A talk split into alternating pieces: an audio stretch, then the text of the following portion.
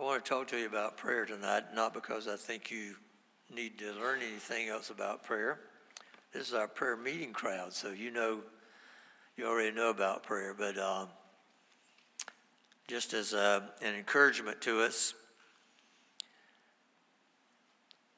I remember back when, when I was just a very young Christian, anytime the pastor said he's going to be preaching on prayer, I'd think, wow, couldn't you find something more exciting? but as I've, as I've grown in the Lord and learned more about spiritual things, and I've learned the importance of prayer. And uh, the, the truth is, we probably don't know enough about prayer.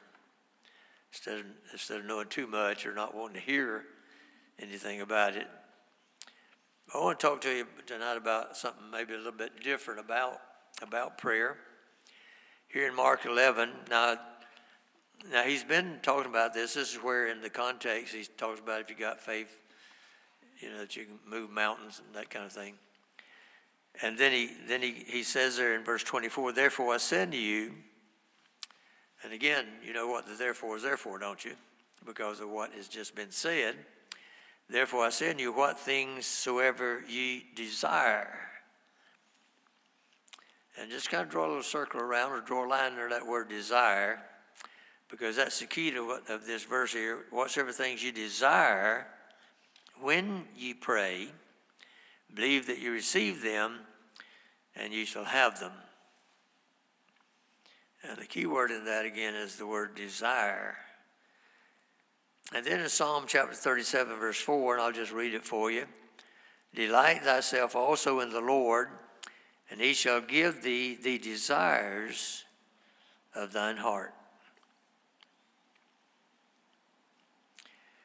You know, some folks um, just do not pray, and I'm talking about Christian Christian people. Some they just don't pray. They don't make their request to God. And many folks who do pray do so to no avail.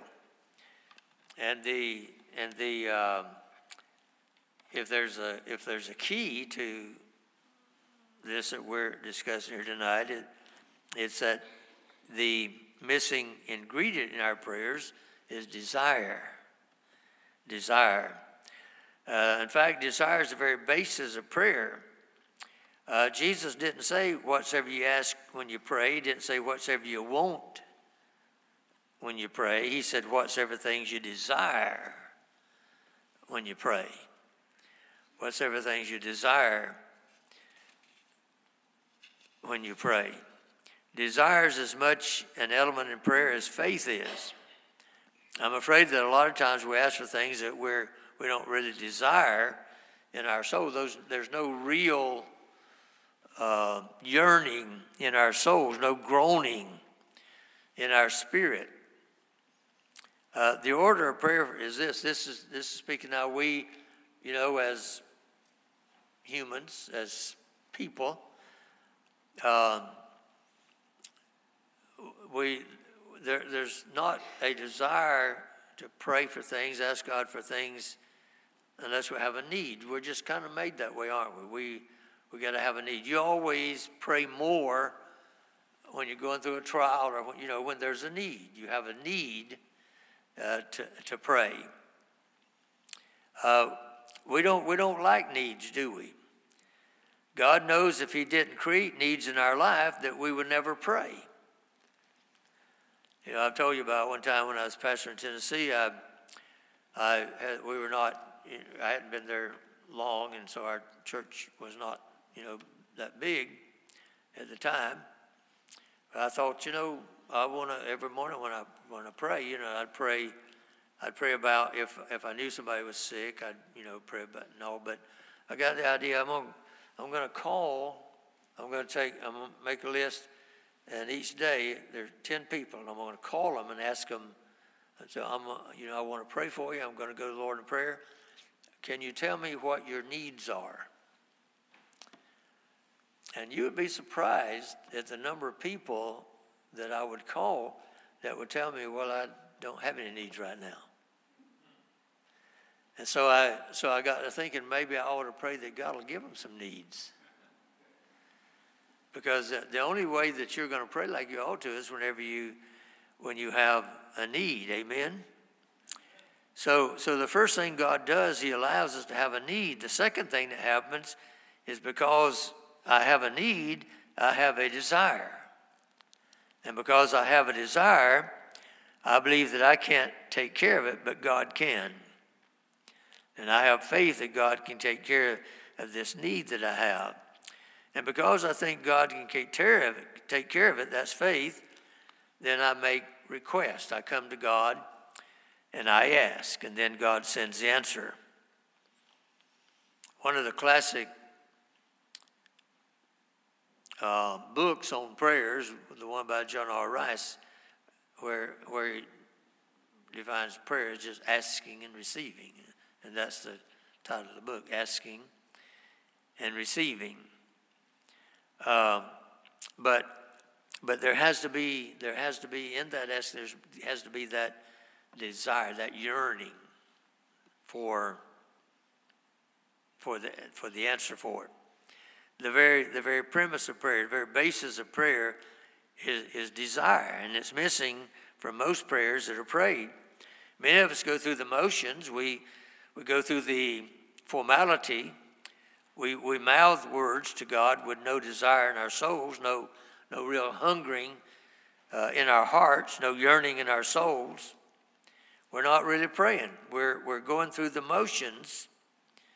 It's only the shell, it's only the outward show of prayer. You know, I've had um, over the years, and I, you know, I respect, I respect uh, you know, people, when people say, preacher, I, you know, I, I can't pray in public, so I'd like, you know, appreciate if you don't call on me to pray in public. And, you know, when people tell me that, I, um, you know, I respect that. I, and I don't unless I forget. Sometimes I forget and call on them. but, um, but, you know, if, we have, you know, if we have the right attitude about it, we realize we're not, being, we're not praying to be heard by men. We're praying to God, be heard by God.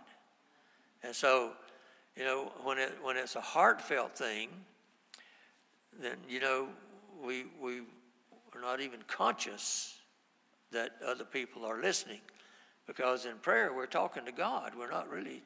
Now, I, you know, I think, I think in public praying, I pray that you ought to pray. I mean, I, I believe you ought to pray loud enough that you can be heard. But, but you know, but in reality, your your prayer is to God. It's not to man, and um, and so it, it's all you know. Our we we ought to we ought to pray with that that attitude. This is something you know that that's from our heart. Prayer ought to it ought to be part of our spiritual habit, and and I'm cautious using that word habit but when prayer becomes becomes habit only, then and when it becomes duty, then it ceases to be prayer. Um, I, you know, I encourage people to have set times of prayer, but you know, don't don't let that become the only time that you pray, because then, because then you, you know, then you can, it becomes rote, and you have to be careful about that. Uh, you know, when, when I was in school, high school especially, we'd begin the morning, and, you know, the teacher would read a verse or have one of the students read a verse in the Bible or maybe a passage, and, uh, and then we'd prayer. Well, you know what the prayer was, don't you? It's called the Lord's Prayer. Our Father, which art in heaven, hallowed be thy name. Uh, now, that becomes a root prayer. That's, you know, you're just mouthing words the Lord, that, that actually should not be called the Lord's Prayer. It should be called the disciples' prayer because the Lord gave that in answer to their desire for the Lord to teach them to pray. And, and what, what the Lord's Prayer, what we call the Lord's Prayer, what it is, it, the Lord has given the principles there, the principles of what the prayer ought to, your praying ought to be made up of. And uh, so it doesn't now, you know, I, uh, now personally, I believe that that's better than nothing. And I think, you know, that with the students in school, that um, having to recite that, I think that just, you know, kind of draws their attention to, to the importance of prayer and, and all that. So I'm not, you know, I'm not saying don't do that at all. That would be better than nothing at all. But, but uh, you have to be careful that it doesn't become just a formality, just mouthing some words. Prayer is not a petition, it is a passion. It is not just a habit, it's something that's driven from the soul of a person because of a hunger for something that God can give. One of the great elements of prayer missing, that, that uh, is missing, is the element of desire, the very basis of prayer. In, uh, in James chapter 5, verse 16, it says, The effectual, fervent prayer of a righteous man availeth much. That word fervent means to be stretched out. It speaks of a runner in the finishing kick of a race on the last lap, the last yardage when he's headed into the finish line. He's straining every muscle. That's what fervency speaks of. It, it also speaks of uh, something being boiling hot, something boiling in the soul of a person. One of the great secrets of our lack of answered prayer can be found in, in the weakness of our desires. We have become so content in this society. What, what is destroying us is not necessarily the presence of evil desire, but the absence of godly desire. There's something lacking, something missing that, that desperately needs to be, to be found again. Desire has concentration and fire. It wants a few things and wants them badly. It's not scrambled with 10,000 thoughts. Desire is narrow and single minded. There's something that it must have. Most people's prayers have no intensity or, or, or fervency, they're not stretched out laboring in prayer. Strong desire makes for strong prayers. Desire goes after those things it wants with everything that it has.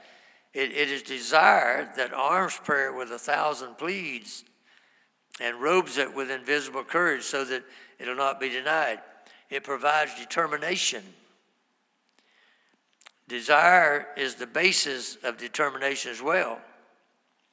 Uh, for many of us, there, there's, no, there's no passion in our prayer. We keep the form while the inner life fades and dies and the heart grows cold and indifferent and literally unconcerned. We think that we're good Christians because we set a time aside and say a few words of prayer, but we have no passion. You, you, you sometimes pray for things you don't even want.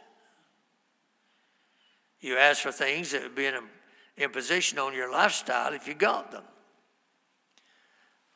Lester Roloff, uh, one time, he said many Christians pray for revival, but he said they wouldn't like it if they got what revival brings. I was telling Brother Tony earlier today about uh, in studying. I was I was thinking about we had an elderly woman in our church there in in Tennessee that uh, when she was a little girl, six years old, um, Billy Sunday came to Morristown, Tennessee, which is a town, a city, kind of east of uh, east and north and east of uh, Knoxville, and it's a pretty good drive, even in a car from from Maryville over to Morristown. But she said Billy Sunday came there to hold one of his campaigns, and what he'd do when he'd go into a town like that, he'd, they'd construct a tabernacle. All it would be just a shell, just, you know, lumber, just a shell. Uh, sides open because no air conditioning. They, and there'd be, it'd be a thousand seat tabernacle. and be that many people gathered inside, plus people standing outside. But he always wanted sawdust on the, on the ground.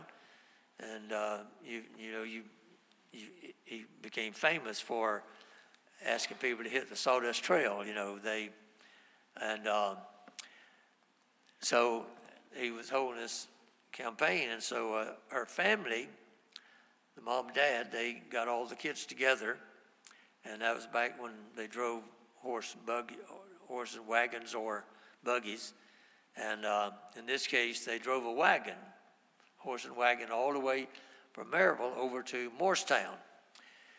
And they took quilts and and uh, and stuff, you know, because they were going to stay there the whole week, and uh, and they took, you know, made had provision there that they they could cook, the mom could cook, uh, you know, build a fire and cook, and or or you know whatever whatever other method they might use for providing food for them. Uh, the meetings would only be at night, and so during the daytime they had, they had enough time, you know, to prepare food, stuff like that. But they would sleep underneath the wagon. And uh, they would take those quilts and they'd pile them down underneath the wagon. They'd, they'd sleep on top and with the quilts on, on them. And for a whole week, they sat, they stayed there. And uh, for that meeting with Billy Sunday and, and the, uh, you know, the inconvenience, I, you know, I was telling him, I said, you couldn't get people to do that today we're spoiled. But, uh, but they'd stay there a whole week, sleep at night there because it was too far to go back and forth with the horse and wagon. And they would, you know, just unhook the wagon, tie the horse up over there somewhere in a place, you know, where the horse could get food to eat and all, grass, I guess. And if they had, they took hay along, you know, for them. And, uh, but, but they'd sleep underneath that wagon. In fact, in fact, that became their house while they were there for the week. And, uh, and she was telling me, she said, uh, uh, the, a lot of the businessmen in the city, uh, they, they didn't like it, not only there in Morristown, but in other cities. Some of the business people wouldn't like it, especially people that had bars, pool halls, and stuff like that. Because, because while he was there, he'd get the people saved that ran those places, so they'd close up. Said many bars shut down during a meeting when Billy Sunday was in town and stayed closed after, after he left. See, that's what revival would bring. And that's why Lester Roloff said that most people who pray for revival would not like it if revival came. They wouldn't like what it brought. And, uh, you know, the, the, you know, I think it's I think the same thing. The uh, a lot of our praying, it's not really with intensity. It's not really fervent. It's not. It's not. You know, uh, a boiling heat prayer. It's not not with strong strong desire. Uh, our prayer has been tempered to a respectable lukewarmness. Lukewarmness makes God sick, doesn't it? God never intended for us to be lukewarm. He said, if you're not going to be red hot, I'd rather you be ice cold than lukewarm. Uh, I heard uh, a preacher one time explaining that. He said, uh, now, lukewarm is, uh, is closer to hot than cold. If, if God really wants me red hot, then the question would come why would he not rather have me lukewarm than cold? But he said, he said, the, the thing is, hot is uncomfortable, cold is uncomfortable. God doesn't, God, uh, He doesn't want you to be comfortable. Lukewarm, lukewarm is comfortable the Lord is, I was preaching about the eagle stirring up the nest so the eaglets would get out and do what they're supposed to do. They, they're supposed to fly. And so he would, that eagle, she would tear that nest up, make it uncomfortable. And see, that's, that's what God wants to do. He doesn't want us to get satisfied, get comfortable, you know, and uh, we, we ought to always be striving for better, you know, to be better, to do better, and uh, to do more. not to just get comfortable and, and satisfied. God said, I want you red hot, but if you're not going to be red hot, I'd rather you be as cold as an ice cube so you can get convicted so badly that you're uncomfortable. So that uh, being cold or hot is not a is not you, you know you're you're going to you're going to do more in either case than whenever you're lukewarm. Uh, prayerlessness lacks the essential elements of true prayer. True prayer is based on desire, it has earnestness involved in it. Most people's prayers have no, no uh, reckless abandon, you know, like, like the prayers of those in the Bible or like great revivalists of, of days gone by. You know, you read in, you read in the Bible, uh, people would pray things that, and you think, well, goodness, you know, how's that going to ever happen?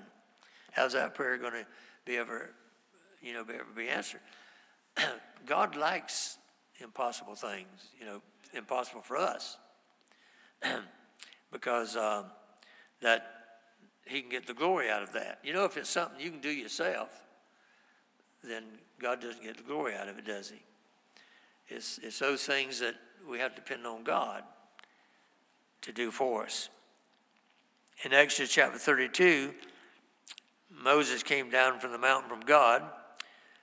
God said, uh, The people have given themselves to idolatry. And he said, I will, uh, he, he said to Moses, Step back, Moses, I'm going to kill them all and start over with you. We're just going to make a new, a new race. I'll start over with you.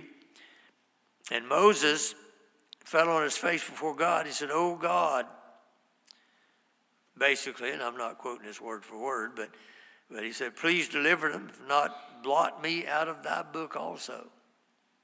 Kill me too. He said, if you're gonna go, if you're gonna kill them, go ahead and kill me. Now it sounds to me like there may have been some desire in that prayer, don't you? Don't you think that would be true? It sounds to me like there was a little bit of reckless abandon involved in that prayer. Sounds like there was some passion in that prayer. It sounds to me like there was something that Moses wanted, and he wanted it bad. He wanted God to deliver those people. He wanted God to withhold his hand of judgment. He, he prayed and put himself on the line. We don't have much of that reckless abandon like, like Moses had, do we?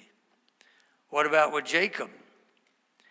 When he said, I will not let thee go except thou bless me, he was not talking to some man.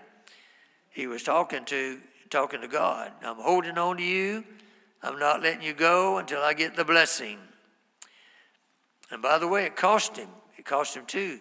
The Bible says that the, the, the sinew in the hollow of his thigh was shrunk. He limped for the rest of his life. But he didn't mind the price he had to pay because he said, There's something, there's something I have to have, no matter what the cost, something I have to have. And he came out of that a prince with God and with men. He had prevailed.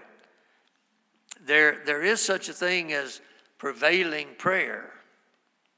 It's prayer with great desires, prayer with great heat, great fervency, prayer with the determination to importune until the answer comes. The reason you pray once and quit is because you have no desire. The reason you mouth prayers and don't know what you said 15 minutes later is because you don't pray with fervent desire. It's not something that burns in your soul, not something you want.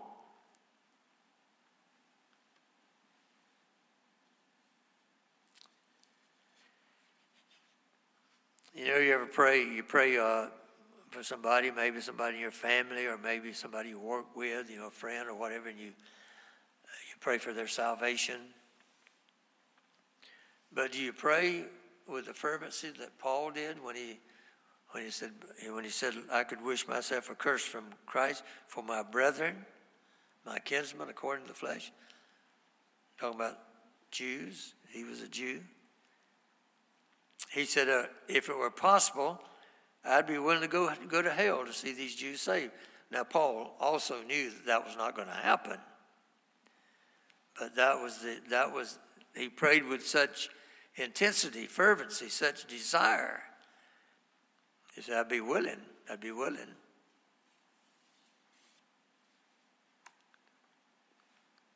Um, Jacob said, I need, I need the blessing of God. It burns in my soul. Whatever costs, I have to have it. I'm not, I'm not just delighting in approaching to you. I'm not just delighting in the formality, of the outward show. There's something that burns in my soul, and I have to have it. David said, As the heart panteth after the water brooks, so panteth my soul after thee, O God. In Psalm 27 4, one thing have I desired of the Lord, that will I seek after, that I may dwell in the house of the Lord all the days of my life, to behold the beauty of the Lord and to inquire in his temple. He said, There's a driving force in my life. It's the force of my prayer, but it's the force in my daily, daily living also. John Knox prayed, Oh God, give me Scotland or I die. That's, that's desire. Give me Scotland or I die. David Brainerd, who was a missionary to the American Indians, he said, Give me souls or take my soul.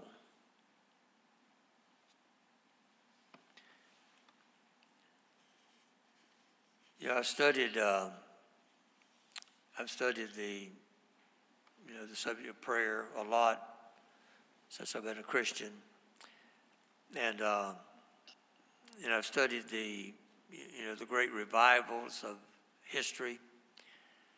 And uh, one thing that that's present in every great revival that's ever taken place, there's always been prayer. There's always been prayer that was behind that revival. I, I preached a lot of revival, especially when I was in uh, Tennessee. It seemed like every time I turned around, somebody was asking me to come preach a meeting. And uh, just in a short period of time, I I'd preached in 20 different churches, preaching revivals, 20 different churches. And I, I came to the place, I said, you know, God didn't call me to be an evangelist. I'm a pastor. And I can't pastor my church by being away that often. And, and so I got where I would turn down. I still occasionally would, you know, I felt like the Lord really wanted me to, I would preach revival. But um, the greatest revival that I was ever in, it was, it was preceded by a three month prayer meeting. They, that church for three months, every night, they'd met, they had cottage prayer meetings, you know, or uh, sometimes like meeting at the church, the whole church, you know, meeting at the church, and they prayed for that meeting for three months. They prayed for that meeting. And uh, I've never been in a, I've never been, I was the preacher, but anybody could have got up there and, and uh, they could have seen miracles take place because because of the prayers of God's people. Uh, I mean that that that means that there was a desire there uh, for revival and to see souls saved. Uh, and I know that revival is not getting souls saved. Revival is God's people getting revived. But but most of the time in in a revival meeting, like, there will be souls saved. There's if God's people get revived, then they'll bring people to church, or else they'll lead them to Christ Himself and bring them. So, um, but you know, there were things that happened in that meeting that just, I, you know, I'd never experienced anything like it before, and haven't since. But uh, answer, you know, in answers to prayer, people that that were hard cases that during that meeting that got saved. Um, I, I remember, I, I, I, may have told you about this before, but, but um, the, there was a lady that was coming. She'd come on Monday night, Tuesday night boat, and when the invitation came, she came forward and she, she was already saved. In fact, she was a member of that church, but she said, um, she came forward. She said, I want to, I want to pray for my husband. My husband is Church of Christ, and I cannot get him to come to a Baptist church. I can't get him to come with me. And, um, and she said, while, he claims to be Church of Christ, he's not saved. He does not know Christ as his personal Savior. But, but you can't get him to come in a Baptist church.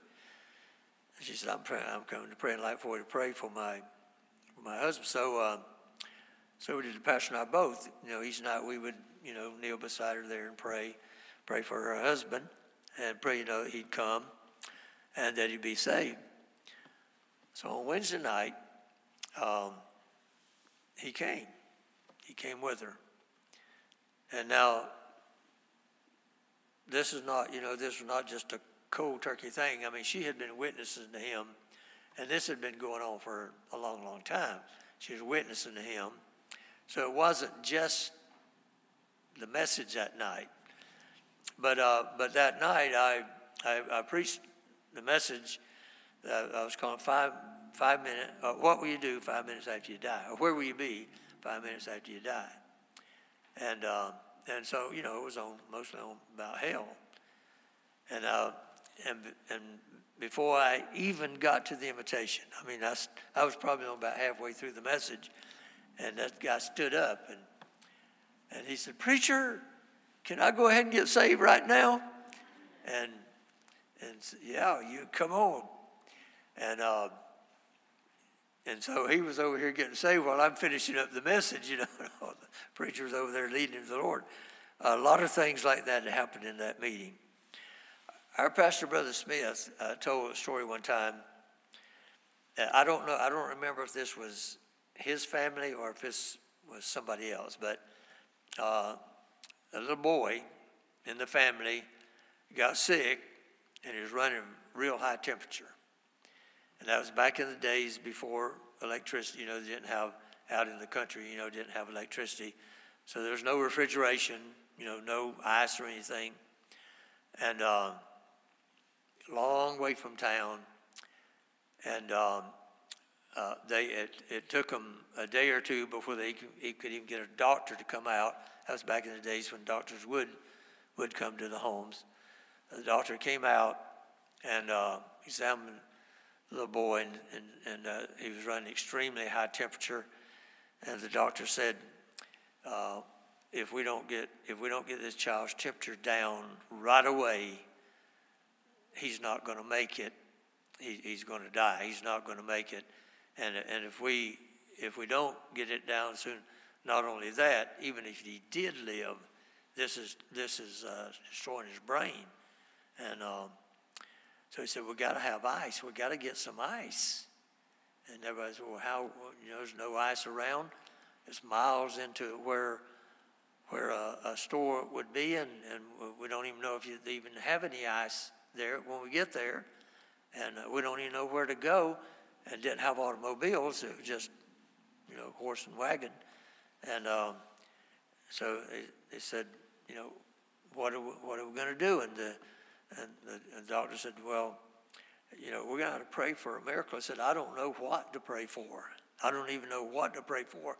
But we got to pray that somehow something can be done to get this boy's temperature down or he's going to die. And so they got down and, you know, praying. And, you know, the family, of course, the mom and dad, you, you're talking about with desire. Now, that would make you pray with desire. And, uh, and so they we're praying, and you know, going going on, and especially the family members, you know, really praying with with fervency.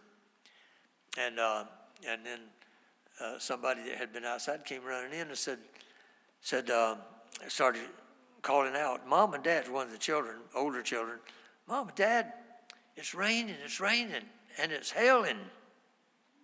It's hailing!" And they ran outside and there were big chunks of, of hail, you know, ice that was falling, covering the ground. They ran out, got buckets and pans and stuff, and started scooping uh, the ice off of the ground and, and holding containers, you know, to uh, catch the ice that was falling from the sky. And so the, the doctor said, get that, get, get that ice in here. And, and they already had a tub with water in it. And they put that ice in there and put that boy in there. And in just a little, just a little while, they had his temperature down. Now,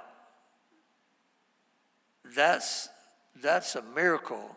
That's something that can only happen in answer to fervent praying. Who would have ever thought of something like that happening? That had to be, that had to be God that sent that ice in answer to their prayer.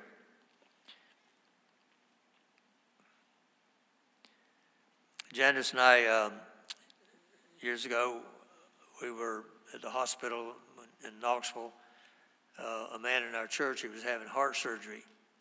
In fact, what they, what they were going to have to do, because um, the bottom part of his heart, and this has been years ago, so they didn't know as much, you know, as they do now. But the bottom part of his heart, they were going to cut it off, cut it away, because it was dead, and it was interfering with the rest of the heart, you know, working right. and uh, so uh, we were there, and, and you know, midnight comes around. The family was there. Janice and I were, were wait, waiting until after the surgery, you know, and all. and uh, there, there was a good chance that he would not even make it through the surgery. So we were there, and at midnight, you know, I don't. I just felt there. There had been being a an attendant there, a nurse, would come out periodically and say, "Well, you know, he, everything's good. He's still, you know, and they're still, you know, they're still working, but but uh, but you know, every, everything's going okay." Well, then there then there was a period of time nobody came out, and so I got concerned. I said, and and at midnight, I said, listen, we need to get down on our knees here and pray. I, I, I feel like something's wrong, something's not not right because nobody's come out to tell us what's going on for for a good while.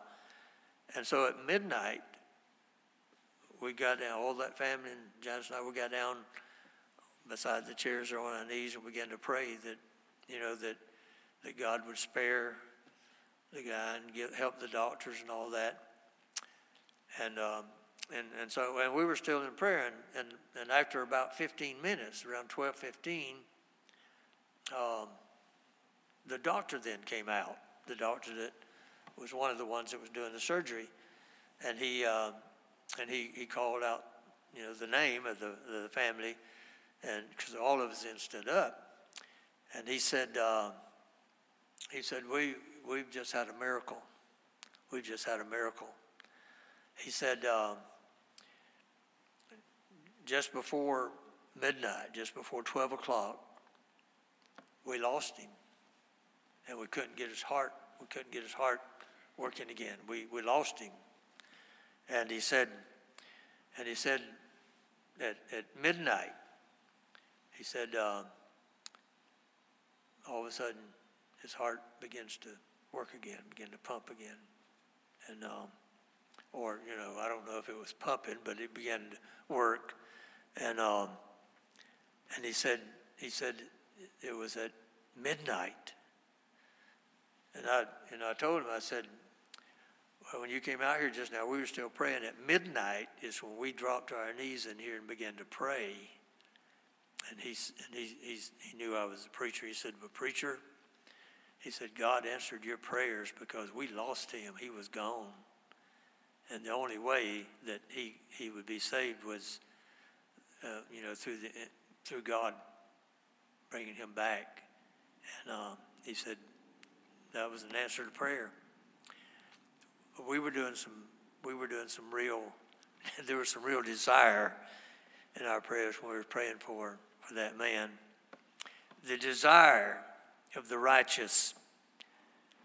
In Proverbs 10 24, the Bible, the Bible says, The desire of the righteous shall be granted. The desire, not the request, the desire. In Psalm 10, verse 17, the Bible says, Lord, thou hast heard the desire of the humble. that means God, God hears everything I desire. Not everything I ask for, not everything I request, not everything that I mechanically uh, read off to God. He hears what, what I desire. I mentioned David Brainerd I go on one occasion he prayed out in the in the open air in about two feet of snow. He got on his knees praying for the American Indians. He lost track of time. He prayed with such intensity that he melted snow down to the ground in a six foot circle around his body in the open air. That's, in, that's intense praying, and that's what desire. You know, I, you know, I just thought I've, I've been thinking a lot about prayer, and I've, and I've really been praying a lot.